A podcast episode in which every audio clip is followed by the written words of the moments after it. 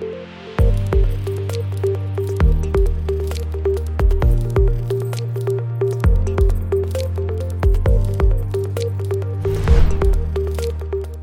everyone, welcome to another episode of the Slice of Healthcare podcast. I'm your host, Jared Taylor.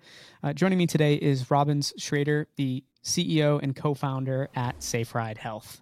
Robbins, how are you today? Good, thanks. Nice to meet you. Nice to meet you as well. Excited to, to kick off the conversation. Um, we usually like to just dive right into it. So if you could tell the audience a little bit about your background, then we can talk a little bit about Safe Ride Health. Sure. Um, so I share basically a personal and professional side of that. Uh, on the personal side, uh, I started Safe Ride because unfortunately I lost a friend to addiction. And so I and several members of the leadership team have all seen how hard it is to navigate chronic care. And one of the root causes is just foundationally accessing care. Uh, professionally, I'm ex Navy, spent some time on the aviation side, spent five years in construction, uh, building projects all over the world.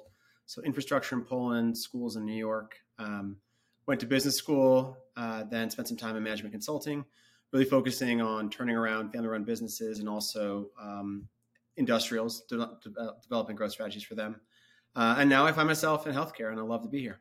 Uh, great. Thank you for that background. Uh, and so now you find you, you started Safe Ride Health. Um, let's assume this isn't the case, but let's assume no one's heard of Safe Ride Health. Uh, give us the, the, the basic intro about the company, and then kind of dive more into the details um, for uh, for even people that have heard about you and want to want to learn more. Yeah, thanks. Um, so I liken Safe Ride to effectively the the Amazon of healthcare, um, but instead of moving packages, we move move people, and uh, that's particularly important for the nation's underserved and folks who are also aging into plans. So think Medicare Advantage, Managed Medicaid, and um, you know this is one of those examples where all sides are aligned what we do is create the technology, the network, and the services to help members seamlessly access care. And for us, that's typically the 5% of a plan's enrollment that drives 70% of their total cost. So I think dialysis, wound care, chemotherapy, oncology, and then behavioral health.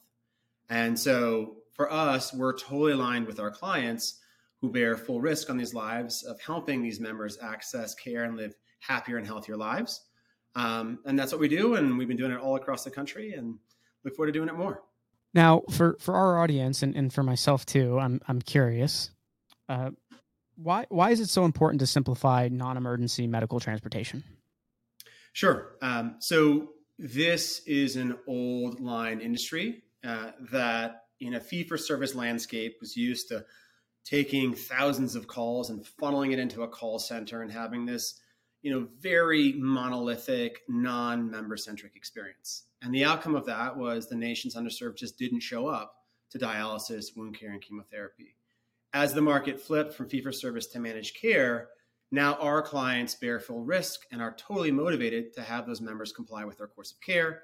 And now what we're doing is, is deploying this technology suite that really envelopes the member. So the health plan, the provider, the the person who's driving the member to care, whether it be a Lyft driver, Uber driver, medically qualified transportation, or a gas card, and then finally the member themselves. Um, and in doing so, we've created this transparency and this agency that is really helping folks reconnect with care and living happier and healthier lives. Now, let, us You mentioned uh, Uber, Lyft. Um, so I remember back a couple years ago, I started seeing Uber and Lyft at healthcare conferences. I think the first one of the first ones was HIMSS. very mm-hmm. confused because this was also I think before they were even putting out announcements of what they were doing and they like they were doing their whole pitch at the conference. Uh, can you can you tell me like what what does that relationship look like? How does that play into what you've um, you, you've built? Yep. So we have a mantra at Safe Ride of basically providing the right ride to the right member at the right time. And so when we think about that, we use a lot of data to understand the member's acuity, where they are in their care journey and also what their familiarity is with different modes of transport, whether it be, hey, I live 50 feet from a bus stop to, you know, I know Lyft and Uber, or this is the first time I've ever experienced rideshare to, I just broke my leg and I really need to go in a wheelchair van to my next appointment. And so we think about deploying all modes at our disposal to solve the singular problem of helping a member access care. And both are terrific partners and part of a broader solution um, in the market. I, I liked I like the relationship there. I like that it's not you know one and not the other. Um, you know you're you're solving you're solving a core problem and you're also along with building what you needed to you're also working with and partnering with the organizations that help you uh, solve that problem. So that's super interesting. Uh, in terms you were mentioning uh, about you know how um, why non-emergency medical transportation is important. Let's talk a little bit and you mentioned it a second uh, a second ago but let's dive more into it. How does how does that improve patient outcomes simplifying that process? Yeah, I mean, there's a couple statistics that I always find shocking.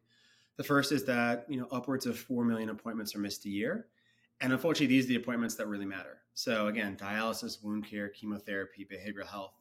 Um, the nightmare scenario for our clients is is a member calls up their provider and says, "Hey, you know what? Um, I'm going to go Monday and Wednesday, but on a Friday, my son picked up a shift at Walmart, so it's okay. I'll just make it through the weekend." And that's when the alarm bells go off uh, because we know that by Sunday night that member may be in the hospital with fluid buildup. Um, awful for the member, awful for the plan, and just a bad experience all around. And so, what we are doing again is is taking all the friction out of the system to deploy these really lightweight interventions that play into the broader theme of SDOH to help these folks live happier and healthier lives. And in terms of, uh, I think I'm going to see you at one of the conferences uh, coming mm-hmm. up. Um, I think it was HLTH uh, which which will be cool. Um, l- let's talk a little bit about what's next for Safe Ride. Yeah, so we're really excited. One of the things we've we've done is is we've disrupted the legacy call center model, and now created the technology to empower our clients to engage members directly. So in that journey of member calls up care coordinator and says, "Hey, I'm not going to make it." Old world was hang up and call this broker and you'll go through an IVR and 45 minutes later, maybe you get a ride and then maybe that ride shows up. Now it's click a button, all the same data points pass through our system and a ride is booked in 30 seconds or less. And so we see this as a really novel innovation that's going to help the entire care continuum engage their membership more closely. So we're really excited about that. The other thing is is data. You know, we run millions of rides a year now, and every ride helps us learn more about the member, the provider, the zip code and the market we serve. And so our algorithms are just getting smarter and smarter and smarter. And so we're really excited to see what comes next. I like it. You're going to have to do something really creative for uh, April Fool's Day, by the way. Like say that like you integrated like uh uh what's what's those um uh, like a uh, chariots chariots into your uh into your process where if if you want you can also link up with a chariot to get where you want to go. Something like mess with you know get get people like what the heck are they doing there? Uh no i'm just messing. Um you can tell i've had too much coffee today can't you robbins? Um but uh, but hey, I really appreciate you coming on the podcast, sharing information about yourself, sharing information about Safe Ride. Uh, excited to link up with you in person at these events coming up and uh, hopefully we can have you on again real soon. Would love that. Thanks again for the time. Great to meet you.